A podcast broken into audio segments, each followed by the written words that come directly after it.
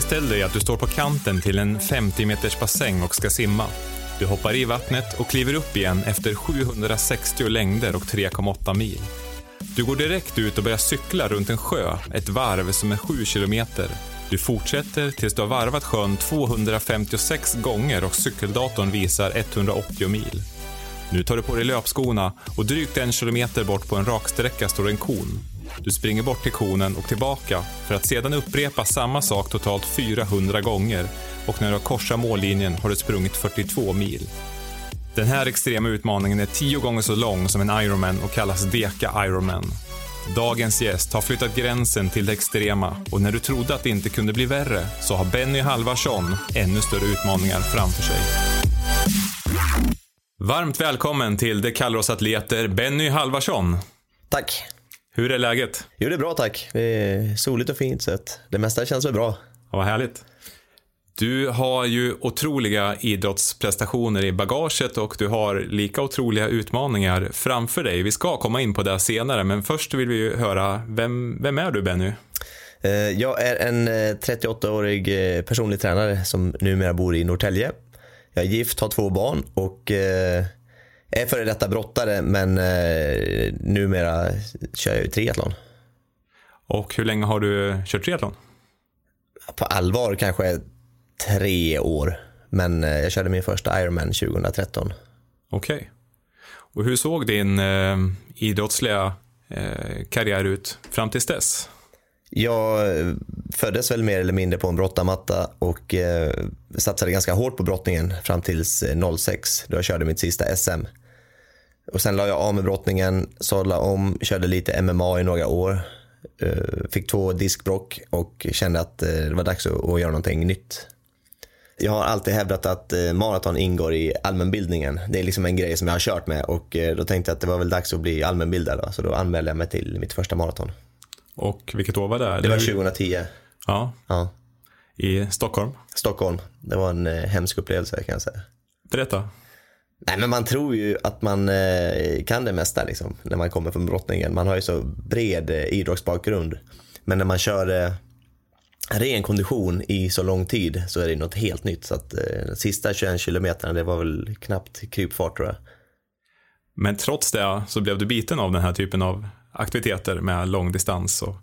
Ja, men jag har alltid gillat den här, för mig var det lite ett äventyr att ge sig ut på något helt nytt och jag har alltid gillat den här äventyrliga biten liksom. Och sen så på något sätt är det klart att man också uppskattar eh, smärta på ett visst sätt. Alltså positiv smärta som man får av, av idrott. Och vad hände med dig efter ditt första maraton? Eh, trots att det var en, en hemsk upplevelse. Nej, men jag kände på en gång att jag kunde göra det bättre. Det var liksom det första. Man lär sig ganska mycket när man har gått in i väggen en gång så har man lärt sig rätt mycket redan där. Så då, eh, då bestämde jag, ett par dagar senare så hade jag anmält mig till, till maraton igen. Eller i alla fall bestämt att jag skulle köra maraton igen. Så det, det gick rätt fort. Och sen vägen in i triathlon, hur eh, såg den ut? Ja, men jag, hade, jag hade ambitioner att jag skulle springa maraton under tre timmar. Eh, och jag var väl nästan där. Jag, jag var tränad för det. Eh, det året, 2012, men blev sjuk. Så att jag fick kliva av där. Och eh, jag hade liksom börjat snegla lite grann på Ironman också. Sett liksom att folk körde det. Men det, det, var ju liksom en sån mystik kring Ironman och liksom det var så hårt och, och, folk snackade alltid om att det var ett sånt himla extremlopp. Men jag kände ändå att om, om det är så många som kan göra det så borde jag också kunna göra det. Så att eh, då anmälde jag och en kompis oss till, eh, till Ironman 2013. I Kalmar? I Kalmar. Ja. Och hur gick det första gången? Ja, det, det, jag började simma åtta veckor innan innan loppet. Jag kunde ju bara simma lite bröstsim så att eh, eh, jag var väldigt orolig för, för simningen som de flesta är. Så att jag hade bestämt mig att jag skulle ha, eh, simma helt fritt vatten. Och på den tiden var det massstart. Det är inte rullande start som det är nu. Eh, så att jag klev liksom ut så långt jag kunde för att få simma själv. För att precis innan startskottet inse att jag stod längst fram. Så det var en ganska eh, hård start på loppet. Jag fick ligga under vattnet i fem minuter tror jag innan jag kunde ta mitt första andetag. Så det var, det var väl kanske inte årets bästa upplevelse tror jag, simstarten där.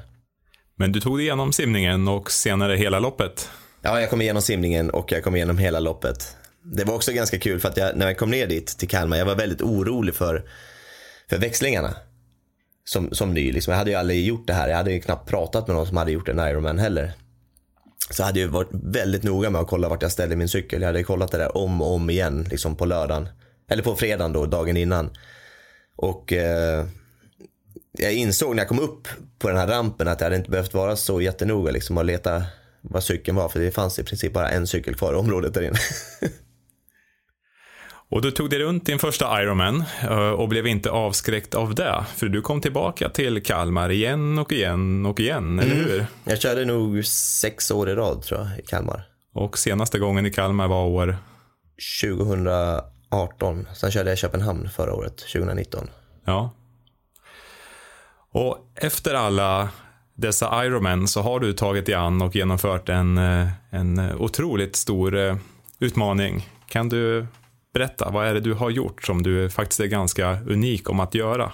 Det, det började väl med egentligen att i, i och med att jag såg brottningen som min riktiga idrottskarriär så har det här liksom varit en, ett hobbyprojekt. Så att jag har inte varit så här jätteresultatdriven när det gäller triathlon. Uh, och att, att köra liksom så mycket fortare och så liksom lägga den tiden för att kanske bli en halvtimme snabbare eller en timme snabbare, det, det drev mig inte så jättemycket. Och sen har jag liksom alltid haft den här äventyrliga ådran också i mig så att jag, jag ville liksom tänja på distanserna och då hittade jag trippel Ironman först och främst. 2017, 2018 körde jag en trippel Ironman för första gången. Och, eh, och det var vägen in i ultratriathlon. Ja. Och för de som inte riktigt har koll på ultraatlet, triathlon, då, vad, hur, hur definieras det? Ja, det är väl allt som egentligen är längre än en Ironman. Men oftast är det upplagt på Ironman-distanser. Så att man kör Ironman x antal gånger då. Ja. Så 2018 gjorde du en tredubbel Ironman. Och vilka distanser handlar det här om då? Då är det 11,4 kilometer simning och 54 mil cykling och eh, 12,6 mil löpning. Ja. Och var genomfördes det här loppet? I Tyskland, Lensand, det ligger i norra Tyskland. Ja. Kan du berätta lite? Hur, hur var den här upplevelsen? Ja, det var ju eh, det var ju en helt ny upplevelse såklart. Jag hade ju aldrig sprungit längre än ett maraton. Och jag hade aldrig cyklat längre än en Vätternrunda. Och eh, jag hade bara simmat 3800 meter, en vanlig Ironman. Men eh, det, det var ju, det blir en helt ny dimension på livet liksom när man, när man, jag var igång i 57 timmar. Och eh, till slut med den sömnbristen och med den utmattningen som man har så man lär sig så mycket om sig själv som man inte, som man inte trodde. Alltså man lär sig så mycket på två dygn liksom, som, som man inte har lärt sig på tio år. Och du tar igenom det här, den här tredubbla Ironman-tävlingen. Ja, nätt och jämnt ska jag säga. Hade jag inte haft eh, min bror och en kompis där så hade jag inte kommit i mål. För de bar mig nästan sista två timmarna. Ja. Och då kan man ju tro att det, att det skulle stanna där, att du skulle känna dig nöjd med, med dina prestationer. Men det gjorde inte det, utan det här eh, fortsatte. Ja, men återigen, jag kände ju, alltså jag hade ju väldigt dåliga förutsättningar det året inför eh, för min trippel. Jag hade eh, jobbade fyra dagar i veckan, pluggade tre dagar i veckan. Vi byggde hus och vi fick vårt andra barn det året. Så jag hade liksom rätt dåligt med tid att träna. Men, eh, men både jag och min fru, liksom, vi lever lite av den här att eh, vi skjuter inte upp någonting till framtiden. Hon har varit sjuk i cancer. Så att vi, vi vill köra här och nu, där man är. Och eh, det var ju många som sa till mig, liksom, är det rätt år att köra en trippel Ironman? Så, nej, det är det förmodligen inte, men det är ingen som säger att nästa år blir bättre. Så att, eh, jag kände direkt efter målgången att det här kan jag göra så mycket bättre om jag får till lite långa pass. Och sen tog det väl tre dagar från att jag kom hem tills jag hade bestämt mig att jag skulle köra en däck Ironman. Alltså tio gånger Ironman istället. Mm. Och en däck Ironman, och som du säger, tio gånger distansen, då pratar vi om att eh, simma 3,8 mil. Ja, precis. Och vi pratar om att cykla 180 mil. Ja, Och eh, springa då 10 maraton i följd, vilket blir 42 mil. ja precis. Lite drygt. Ja. Ja. Och det finns inte så många sådana här tävlingar runt om i världen. Nej, och det finns inte så många deltagare heller på tävlingarna. Så vart, vart hamnade du? Jag hamnade i Mexiko. Ja. Vi ska fortsätta prata om det här loppet, eh, Benny, och vi ska fortsätta utforska dig och vem du är. Och det ska vi göra genom vår frågelåda som består av ett antal eh, färdigskrivna frågor som har skrivits dels av oss som gör podden, av eh, våra lyssnare och tidigare gäster. Så vi hoppar över till det segmentet av den här podden där du får börja dra en fråga. Varsågod. Okej. Okay. Och den första frågan lyder så här. Det är en regnig och grå måndagskväll och du ska ut och träna ett långpass. Vad gör du för att få upp motivationsnivån? Uh, ja, det är rätt intressant. Jag pratar väldigt mycket om motivation och disciplin och motivation är ingenting man kan lita på. Så att, uh, jag tar min disciplin och kör. Okej, okay. kan du förklara där hur du ja, tänker? Det, jag tycker många förlitar sig på att man kan, man kan uh, liksom träna med motivation. Och jag och, och de flesta som tränar rätt mycket vet ju att motivationen den försvinner ju oftast så fort man möter ett motstånd. Men man har ju en tydlig målsättning och disciplinen är ju det som, som tar oss dit. Ja. Du är ju också en erfaren föreläsare. Är det här ett inslag i föreläsningarna just kring motivation och hur du tänker kring de bitarna? Uh, ja, erfaren, erfaren uh, vet jag inte, men, men jag föreläser en del. Uh, motivation och disciplin är ju någonting som jag verkligen brinner för. Att försöka hjälpa folk att att förstå vad som är viktigt. Så att eh, absolut har jag uppe det på mina föreläsningar. Är det också bitar i ditt yrke som personlig tränare? Ja, det har blivit det mer och mer. Ju mer jag har förstått själv. Eh, det, det var väldigt lätt att, att uh, köra på disciplin när man hade en brottningstränare som alltid sa vad man skulle göra. Man, man behövde aldrig tänka själv. Nu lägger jag upp all träning själv. Och då, uh, då måste man liksom ha mycket mer disciplin. När du möter kunder som har problem med sviktande motivation, vad har du för främsta råd till dem? Nej, men att, att få dem att tänka på varför de gör det. Alltså vilket som är deras mål. För det är det enda som, det är det enda som över tid kommer fungera. Att sätta mål. Det, det går inte att eh, det går inte liksom att, jag har ju många kunder, om vi säger vikt det är ju väldigt vanligt mål som, som kunder har på mitt gym där. Och det går inte att sätta ett mål att jag ska gå ner två kilo på ett år. Alltså då kan man börja tre dagar innan man ska väga sig om ett år. Så att, så att jag, liksom, eh, jag tycker man ska sätta upp hårda mål för, för kunderna som de själva liksom är motiverade att ta sig till. Men sen får disciplinen göra jobbet på vägen. Alla som lyckas, eh, jag tror att det är alla deras eh, främsta vapen faktiskt. Det är skillnaden mellan de som lyckas och de som misslyckas. Vi tar en ny fråga. Yes. Här kommer en uh, lyssnarfråga från Marie. Vad väljer du? Att tvingas köra en hel Ironman naken eller att genomföra den med badshorts på simningen, gammal militärcykel på cykelmomentet och Converse på löpningen? Motivera ditt svar. Alltså köra naken låter ju mer aerodynamiskt så att eh, vi får väl köra på det då. och alternativen här då? Gammal militärcykel eller Converse på löpningen? Ja, men det beror på vilka distanser som man ska köra. Men det är svårt att cykla liksom, flera hundra mil på en gammal militärcykel. Jag tror också det är svårt att springa 40-50 mil i Converse. Så att, eh, naken med lite solkräm, det kan jag köra. Det låter bra. Vi tar en ny fråga. Yes. Du har blivit erbjuden ett guldkantat sponsoravtal som skulle trygga försörjningen för dig och din familj för lång tid framöver. Sponsorn kräver dock att du väljer att tävla i endast en av grenarna inom triathlon. Vad skulle du svara? Absolut. Okej. Okay. Ingen tvekan. Hur tänker du? Eh, så länge det inte är simning som jag måste tävla i så, så uh, cykling älskar jag och löpning älskar jag och skulle absolut kunna köra bara en av de grejerna. Ja. Så simningen är ingen favorit och hur kommer det sig? Ja, men jag har egentligen varit jag hade ju liksom vattenskräck nästan. Jag ska inte säga vattenskräck, men jag, jag, tyckte att det var väldigt otrevligt att vara i vatten. Och det tyckte jag väl i mina första fyra, fem Ironman. Så att jag är en riktig badkruka liksom. Och eh, då blir man ju inte bra simmare heller. Hur mycket tid lägger du på simträning? Jag simmar eh, bara inför loppen. Sista tre, fyra månaderna inför loppen. Så att, eh, det är inte mycket. Det är bara så att jag klarar simningen. Okej. Okay. Vi tar en ny fråga. Yes. Föreställ dig att du i förväg skulle få veta alla dina tävlingsresultat eller att du aldrig skulle få reda på dina tävlingsresultat. Hur skulle, hur skulle det påverka dig psykologiskt? Oj. Eh, det skulle vara ganska tråkigt att veta hur det gick.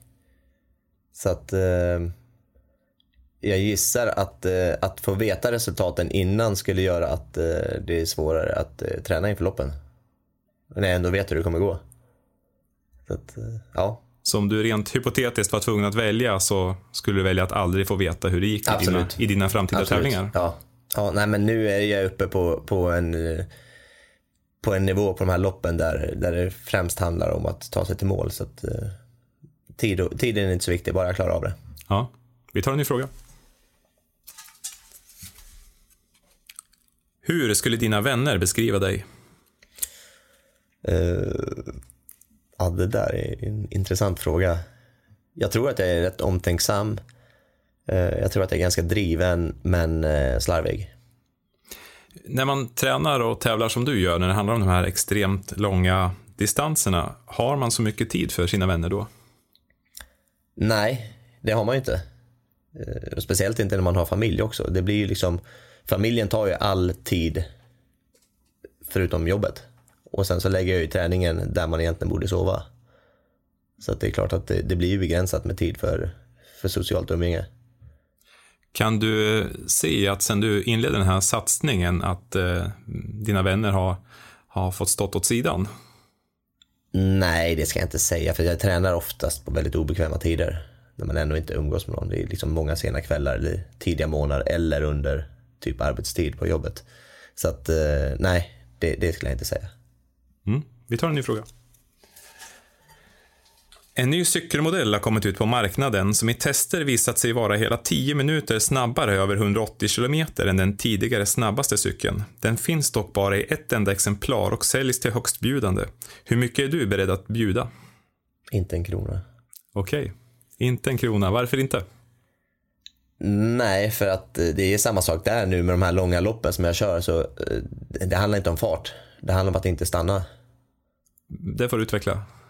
Ja, men när man ska cykla i, i flera hundra mil så, så spelar det inte så stor roll om du cyklar i 27 eller 30 eller 35 km i timmen. Utan det är hur långa stopp du gör på vägen som avgör hur snabbt sluttiden blir.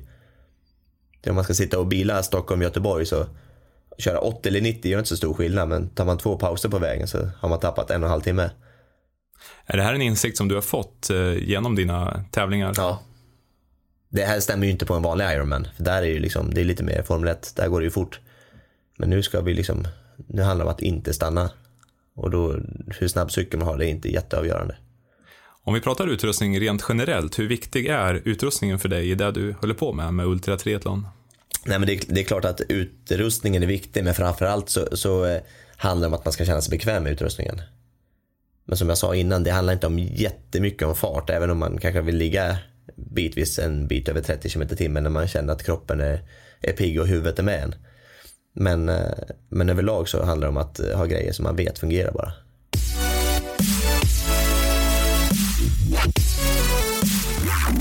Har du någon dålig vana som du försöker bli av med? Alltså jag är jäkligt morgontrött. Okay. Och eh, varje gång som jag är ledig så eh, sover jag för länge. Det innebär inte att jag sover länge i och med att jag har barn. Men, men hade jag gått upp vid fem som jag gör på vardagarna så skulle jag kunna klippa in lite mer träning. Så det, det, är faktiskt en grej som, eh, som jag önskar i julklapp att jag blir av med. Men du har ett livspussel med eh, familj och arbete som kräver att träningen hamnar på obekväma tider? Nej, eh, de är helt med på att jag tränar. Men, men det är mitt egna val att jag vill ju ha så mycket tid som möjligt med barnen. Ja, vilket också kan medföra att träningen hamnar väldigt tidiga morgnar. Ja, eller ofta sena kvällar faktiskt för mig. Okej. Okay. Och vad innebär det då, en sen träningskväll för dig? Alltså jag kan ju träna vilken tid som helst på dygnet. Det, det händer att jag kör pass tre på natten och, och tolv på natten. Så att, eh, men eh, ett traditionellt sent pass är väl att jag startar vid nio och är klar vid elva kanske. Och att träna klockan tolv eller klockan tre på natten, då är du säkert ganska ensam om att träna. Vad, ja. vad kommer det upplägget av? Ja, men det kommer ju mycket av att jag vill träna med sömnbrist. Inte för att sömnbristen i sig skulle vara prestationshöjande, för det är ju väldigt prestationssänkande. Men för att lära sig hantera olika känslor som uppstår vid sömnbrist. I och med att det, det är så jag tävlar. Och då måste jag vara bra på att hantera de känslorna som uppstår. Men det är klart att det är speciellt när man är ute och springer en helg och så möter man folk som är på väg till krogen. Liksom. Eller att man möter folk som är på väg hem från krogen är ännu mer speciellt. Men eh, ja, det, det triggar mig.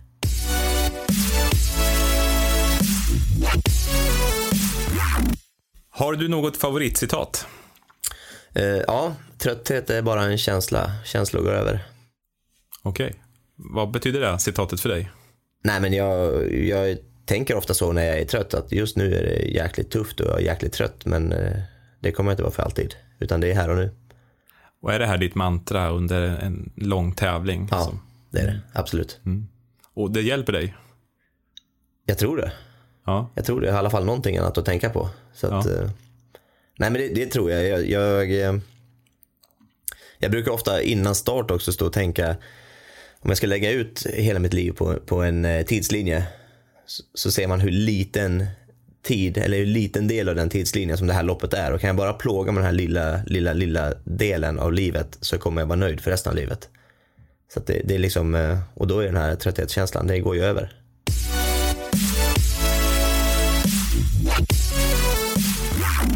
Vilket är ditt största intresse eller passion förutom träningen? Mm.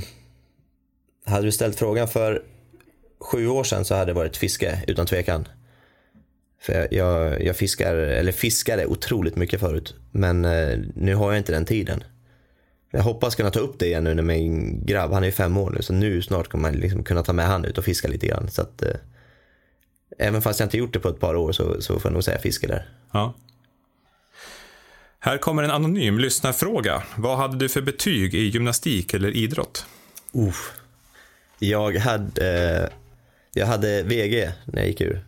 Mm. Vilket eh, jag inte personligen tycker speglar. Det är ju märkligt att man går på ett riksidrottsgymnasium och bara får VG i betyg. Ja. Men jag hade väl inte världens bästa kontakt med min lärare. Hur såg det ut eh, under din eh, tidigare uppväxt då? Hade du samma intresse och passion för idrott och, och rörelseglädje? Ja, det har jag alltid haft.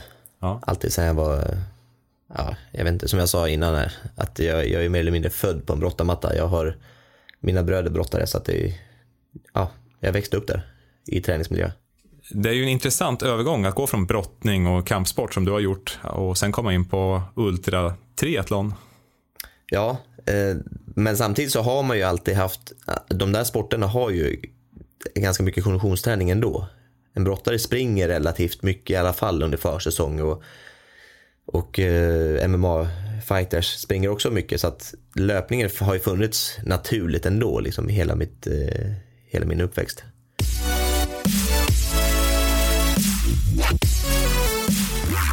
Du har tränat extra intensivt under en period och kroppen är sliten. Hur återhämtar du dig och under hur lång tid avstår du då från hårdare träning? Jag brukar aldrig avsätta eh, tid för vila för att den kommer ändå. Hur då? Nej, men det kommer alltid saker i livet som gör att man inte hinner träna en dag eller att man eller att man, eh, ja, så att jag, jag planerar aldrig vilodagar. Jag planerar aldrig perioder där jag ska ta det lugnt. Utan eh, det, det sköter sig självt tycker jag. Om vi går tillbaka till din eh, Deka triathlon. Mm. Hur såg återhämtningen ut efter den? Och först och främst, hur lång tid tog det här loppet? Loppet tog 289 timmar. Eller 12 dygn kan man väl också säga. Ja. Eh, Men återhämtningen, rent fysiskt så, så tror jag inte att det var så jättelång tid. Det är ju mer mentalt. Berätta. Med, ja, men med huvudet det här, det är inte så kul att hoppa upp på trainern och sätta sig och köra åtta timmar veckorna därefter. Utan man vill ju ha lite, lite lugn och ro så kanske för huvudet. Men, men rent fysiskt så det sliter inte så mycket på kroppen tror jag när man kör så här äh, lågintensivt. Jag körde ju jag körde en, äh, en trippel Ironman i somras också. Samma som jag körde för två år sedan. Och äh, tre veckor efter det så körde jag i, äh, i Ironman Köpenhamn. Och jag drog inte ner träningen någonting emellan utan jag åkte ner rätt sliten till, till Köpenhamn. Men efter det loppet så var jag betydligt mer sliten än efter trippen. Hur såg de närmsta 12 timmarna ut direkt efter det här loppet i Mexiko? Oj. Eh, jag gick och la mig och sov i eh, fem timmar ungefär. Sen så mötte jag upp eh, ett gäng andra som kör, hade kört. En dansk som gick i mål precis efter mig. Vinnaren från Österrike. Och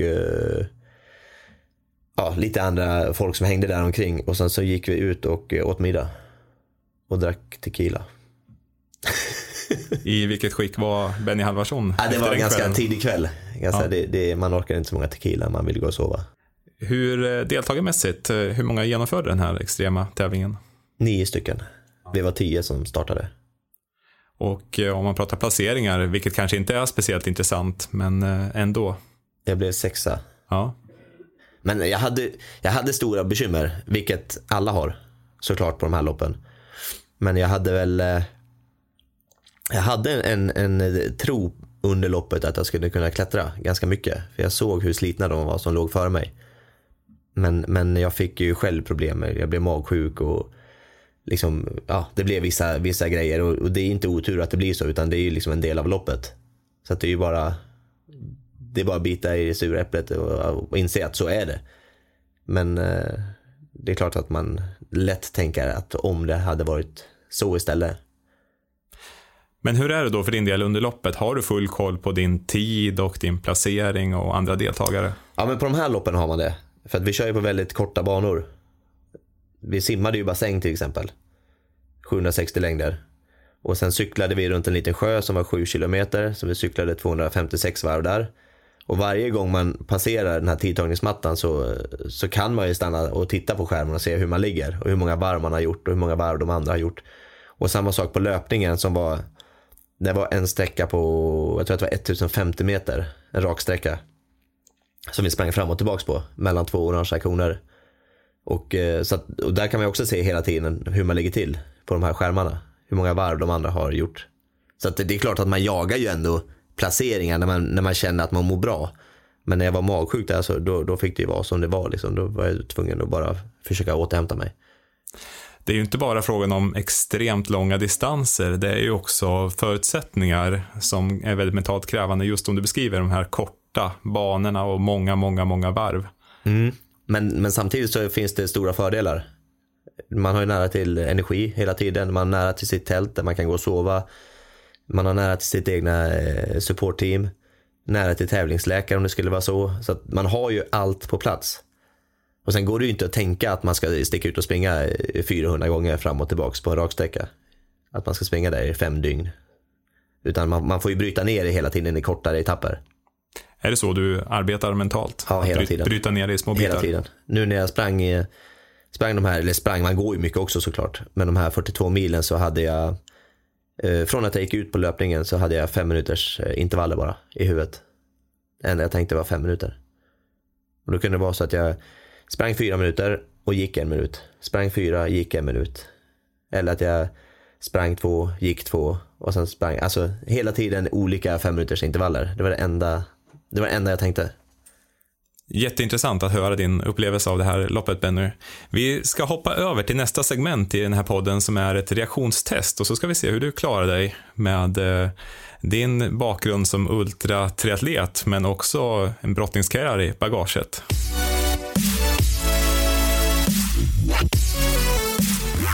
Då Benny, är det dags för eh, reaktionstestet och tävlingen som heter Sveriges snabbaste atlet. Hur eh, känns det här? Ja, men det känns inte så bra. Gör det inte? Varför Nej, inte? inte det. Nej, men jag kollar på de andra tiderna och det känns som att de är, eh, det känns som att de är rätt snabba ändå. Just nu har vi Carl-Johan Danielsson i ledning med ett resultat på 179 millisekunder. Ja, det känns ju, känns ju tufft att nå den. Men vi gör ett försök. Vi gör ett försök. Varsågod. Yes, tack.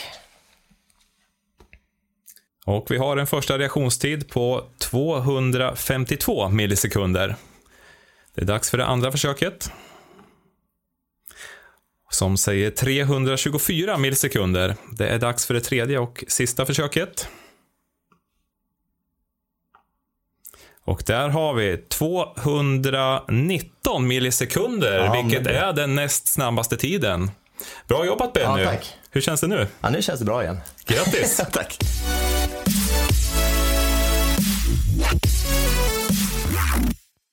Är du intresserad av några andra idrotter utöver den du själv utövar? Har du några favoritlag eller atleter du följer? Jag är intresserad av eh, ishockey framför allt. Och jag följer Leksands IF slaviskt. Okej. Okay. Mm. Hur kommer det sig? Eh, det vet jag faktiskt inte. Jag har alltid varit intresserad av ishockey. Men jag har aldrig spelat det själv. Och eh, varför jag håller på Leksand har jag ingen aning om. För att jag var nog inte mer än 5-6 år när, när jag började hålla på dem. Förmodligen var det för att de var bra på den tiden. Så att eh, det var kanske lätt att hålla på ett bra lag. Jag har ingen aning. Har du några speciella atleter så som du följer? Ja men Alexander Gustafsson följer jag ju nära i UFC.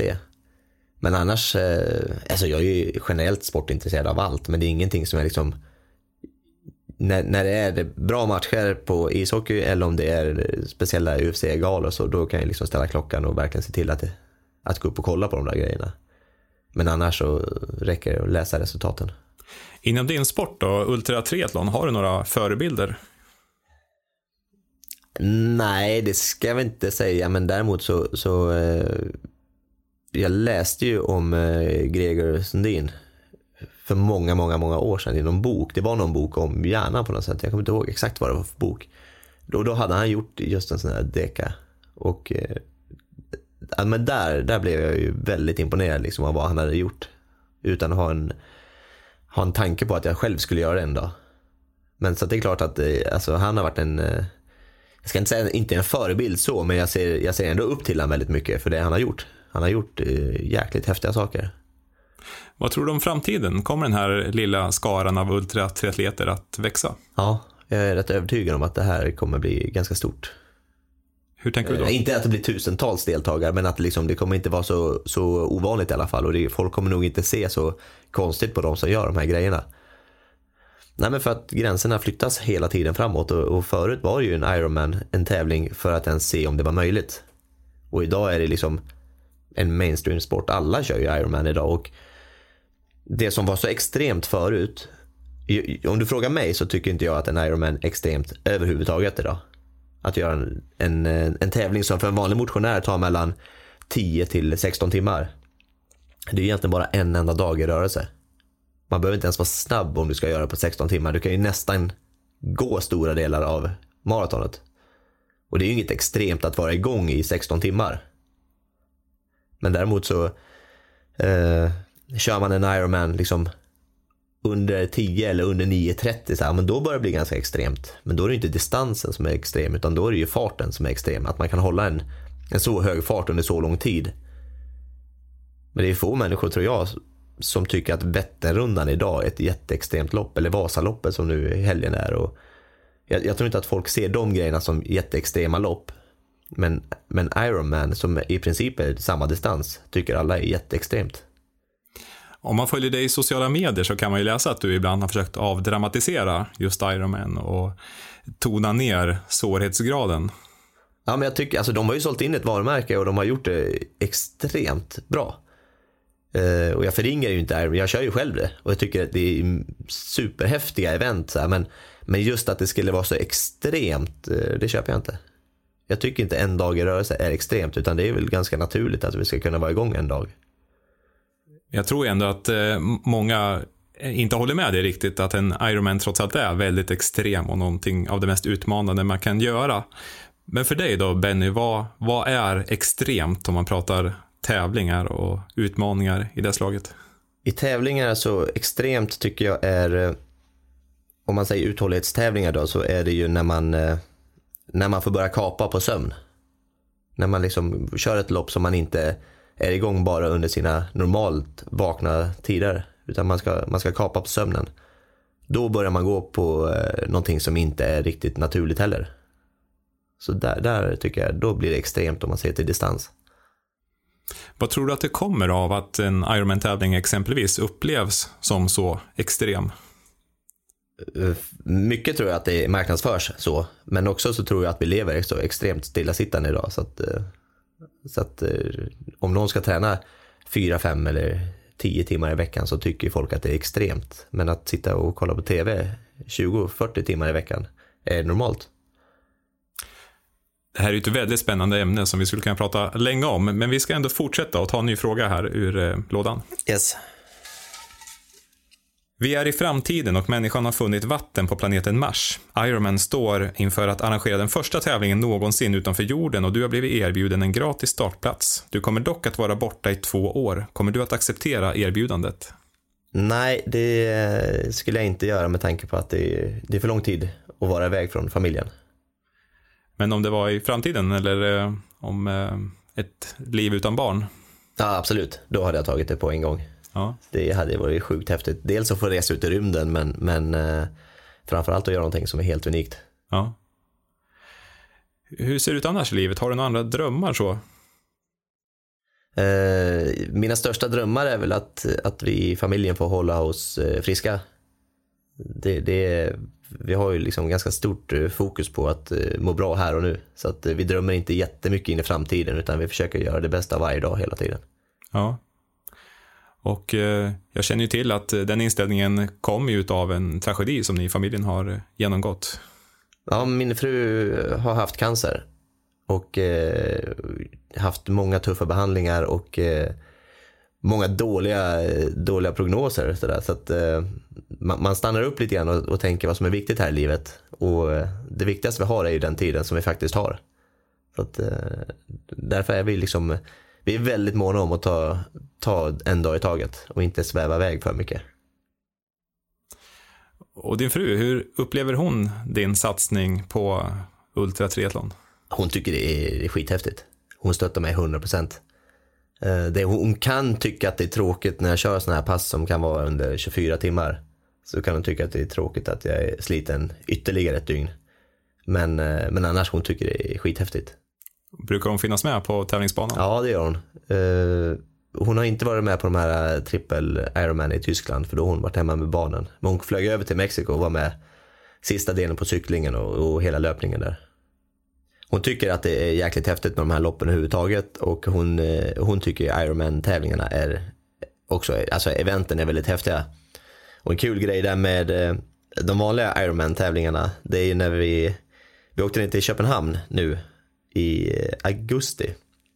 Och det var ju bara tre veckor eftersom jag hade tävlat på en trippel i, i Tyskland och jag hade fortsatt att, att träna fullt. Jag drog inte ner någonting på träningen utan jag tänkte att jag ska vara riktigt sliten när jag går ut på på eh, startbanan där i, i Köpenhamn. Och sen sitter Malin i bilen på väg ner till Köpenhamn. Vi hade barnvakt. Och så njuter hon i, i fulla drag liksom. Alltså att, som hon sa att vi skulle ner till Köpenhamn och ha en weekend.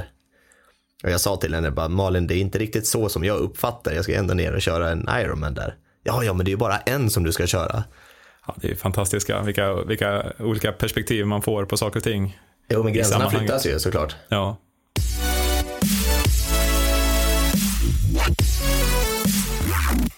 Det är 24 timmar kvar till tävling och du tvingas välja bort antingen mat eller sömn. Vad väljer du? Oj, det beror ju helt på vilken typ av tävling det skulle vara. Jag har ju cyklat Vätternrundan till exempel där jag medvetet valt bort sömnen natten innan för att eh, göra det lite tuffare. Visserligen ser jag det loppet som en, eh, som en eh, träning då. Men är det ett lopp där jag ska köra, är det ett lopp som jag ska köra till exempel en trippel Ironman, då väljer jag bort maten. För jag har ju två dygn på mig att äta under själva loppet. Sömnen är ju extremt begränsad. Så att jag väljer bort mat.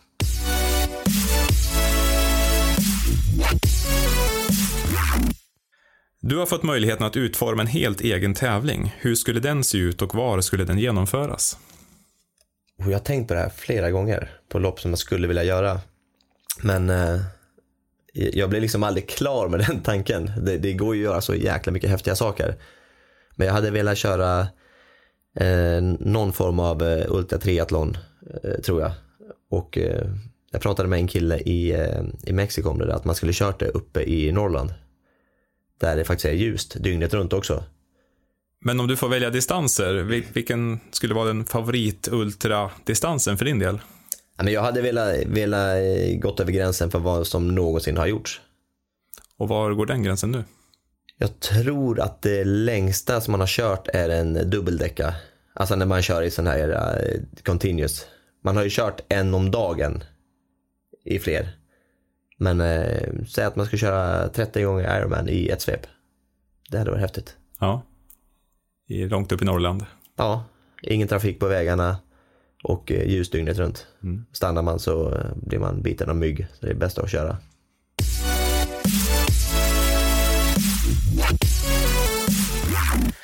Okej Benny, vilket personligt rekord är du mest stolt över? Uh, 125 kilo bänkpress. Okej. Har du en bakgrund som uh, bänkpressare? Nej, alltså skulle du fråga mina gamla brottarkompisar så är inte det så mycket. Men inom triathlon så tror jag att det ligger rätt högt. Är det ett färskt rekord? Verkligen inte. Nej. Annars på, på meritlistan, har du enskilda prestationer så som du är särskilt stolt över? Jag har ju ett par SM-medaljer i brottning. Men eh, alltså man, om man tar löpning så här. 1.25 har jag gjort på en halvmara. Det är liksom det snabbaste som jag har sprungit på en halvmara. Sen, och då, det var ju då jag tog tag i löpningen på allvar det året. Men sen samtidigt det året så, så började jag köra triathlon och då, det blir ju på bekostnad av löpningen. Liksom. Och nu kör jag ultra och då hade jag lagt den tiden jag lägger nu på ultra på, på en halvmara så hade det nog blivit ganska bra resultat.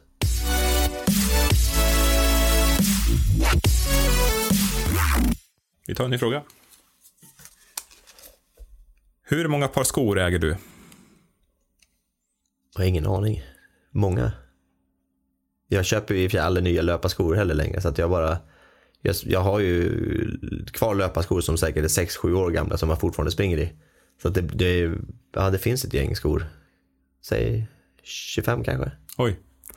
Och när det kommer till tävling och eh, som den här tävlingen i Mexiko, hur ser omsättningen på skor ut där? Jag hade med mig två par skor bara. Och jag använde ett och ett halvt av de paren. Okej, hur använder man ett halvt par skor? Jag fick, eh, jag fick blåsor på fötterna. Och eh, då började jag först med att smörja fötterna med vaselin och ta på dubbla strumpor. Och det hjälpte på den ena foten men inte på den andra. Så då bytte jag skor på den ena foten. Just för att man byter ju ingenting som fungerar på de här loppen. Så att jag körde väl 20 mil med, med två olika märken på fötterna. Så att eh, sista tre dygnen så tog jag inte ens av med skorna någon gång utan de satt på när jag sov. De satt på 24 timmar per dygn. Okej. Okay. Och den som var i närheten när de här skorna togs av, mm. eh, vad sa den? Det var min fru. Hon sa i nöd och lukt sa hon faktiskt, om jag ska vara helt ärlig. I nöd och lukt? Ja, ja det luktar fruktansvärt.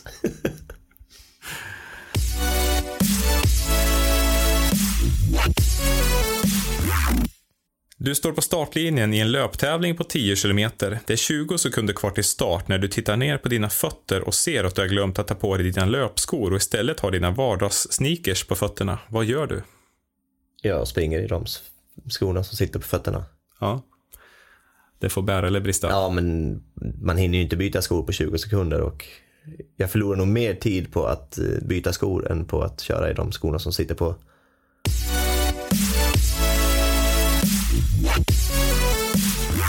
Ny forskning visar att träning i extremt klimat har stora effekter på prestationen och din coach föreslår två olika träningsläger.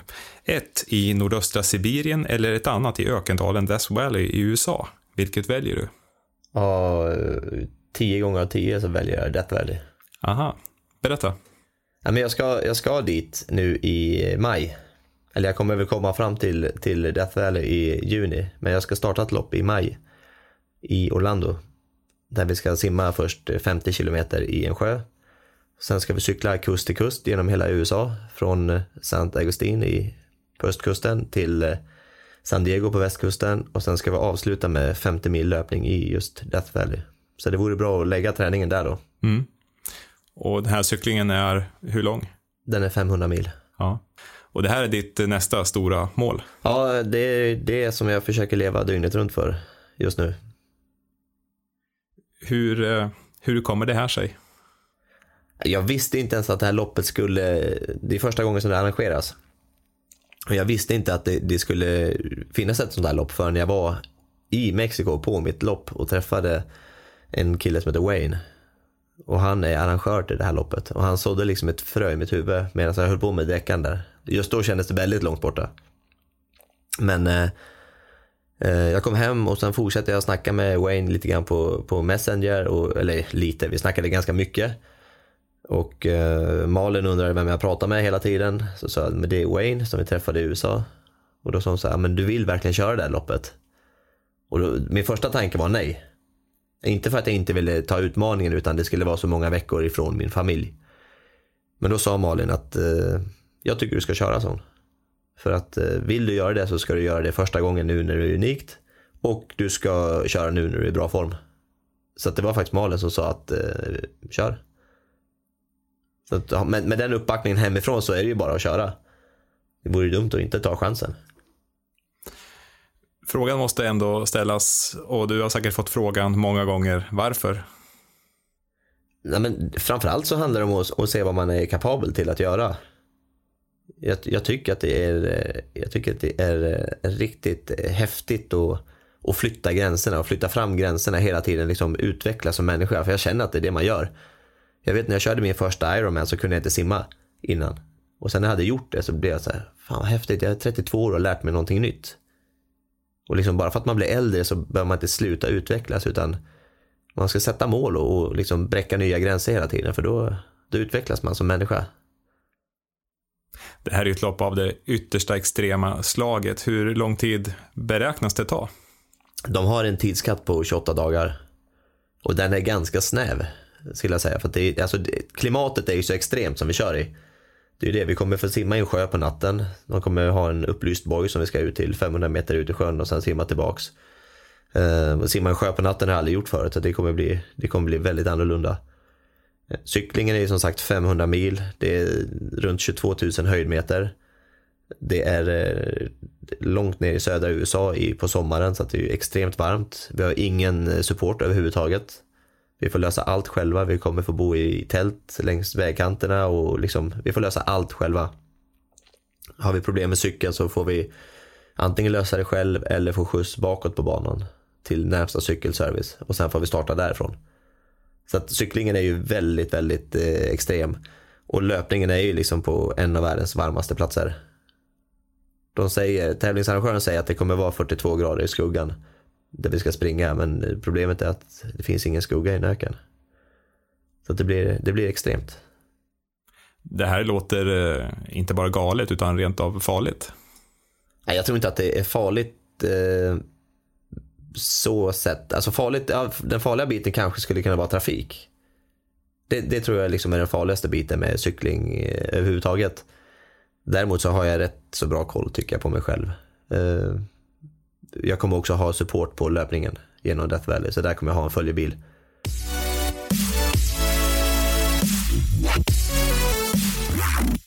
Okej Benny, då har vi lämnat frågelådan, men eh, innan vi släpper den helt så ska du få hjälpa oss med att fylla ut den med en egen fråga till en framtida gäst. Har du funderat på någonting där? Uh, ja, jag tänkte, det är intressant att veta vad, vad tävlingsutrustningen, vad, hur mycket det kostar. Ja. Speciellt då kanske om det är andra sporter med än bara triathlon och veta liksom vad man har för budget i, i olika idrotter. Ja.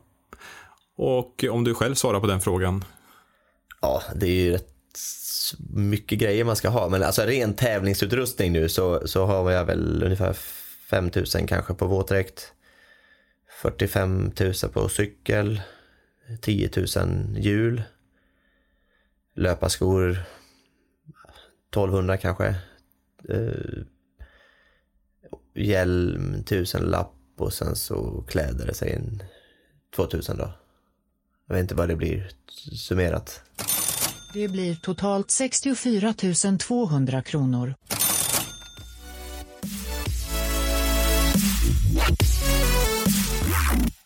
Då Benny, har det blivit dags för tio snabba frågor. Du ska få välja antingen det ena eller det andra och du får inte möjlighet att utveckla dina svar. Okej. Okay. Känner du dig redo? Absolut. Motvind eller regn? Regn. Träna tidig morgon eller sen kväll? Sen kväll. Solsemester eller skidsemester? Solsemester. Vatten eller sportdryck? Vatten. Träna inne eller träna ute? Träna ute. Storstad eller landsbygd? Landsbygd. Snygg eller snabb? Snabb. Jättestora händer eller jättestora fötter? Uh, stora fötter. Att ha din stora tävling framför dig eller bakom dig? Framför mig. Kunna gå på vatten eller andas under vatten? Andas under vatten. Det var de tio. Hur kändes det? Ja, det var bra. Bra.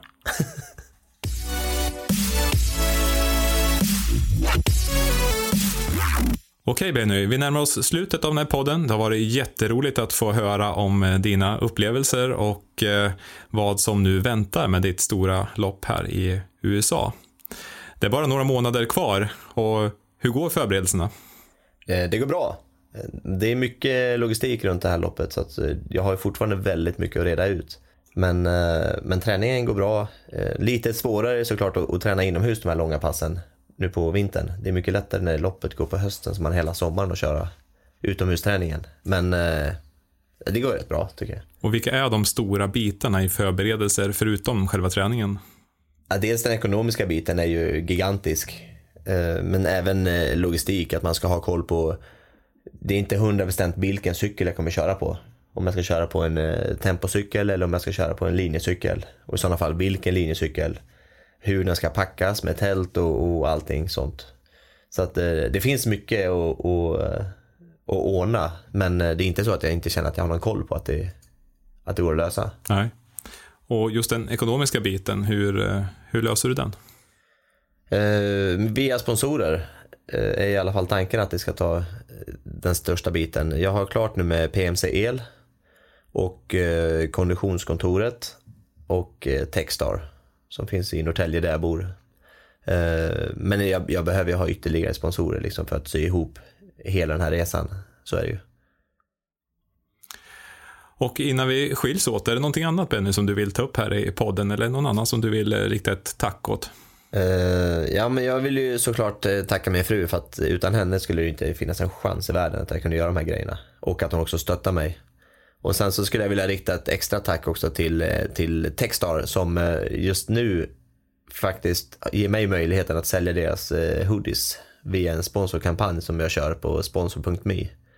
Så man går in på min Instagram så hittar man en länk där så man kan köpa specialdesignade tröjor. Och eh, man kan följa dig på Instagram. Ja, Benny Halvarsson. Ett jättestort tack för att vi har fått eh, träffa dig Benny och eh, prata med dig och vi hoppas att vi får möjlighet att ses igen efter din nästa stora utmaning. Mm, det ska bli kul att komma tillbaka när jag har lyckats med det här. Ett stort lycka till. Tack så mycket. Tack för att du lyssnat på det här avsnittet av Det kallar oss atleter. Tipsa gärna dina vänner och betygsätt oss i iTunes. Vill du följa oss mellan avsnitten så finns vi på Instagram och Facebook där vi heter Det kallar oss atleter. Vi som gör podden är jag, Mikael Kjellander och producent Tim Nordlöv genom Oddesty AB.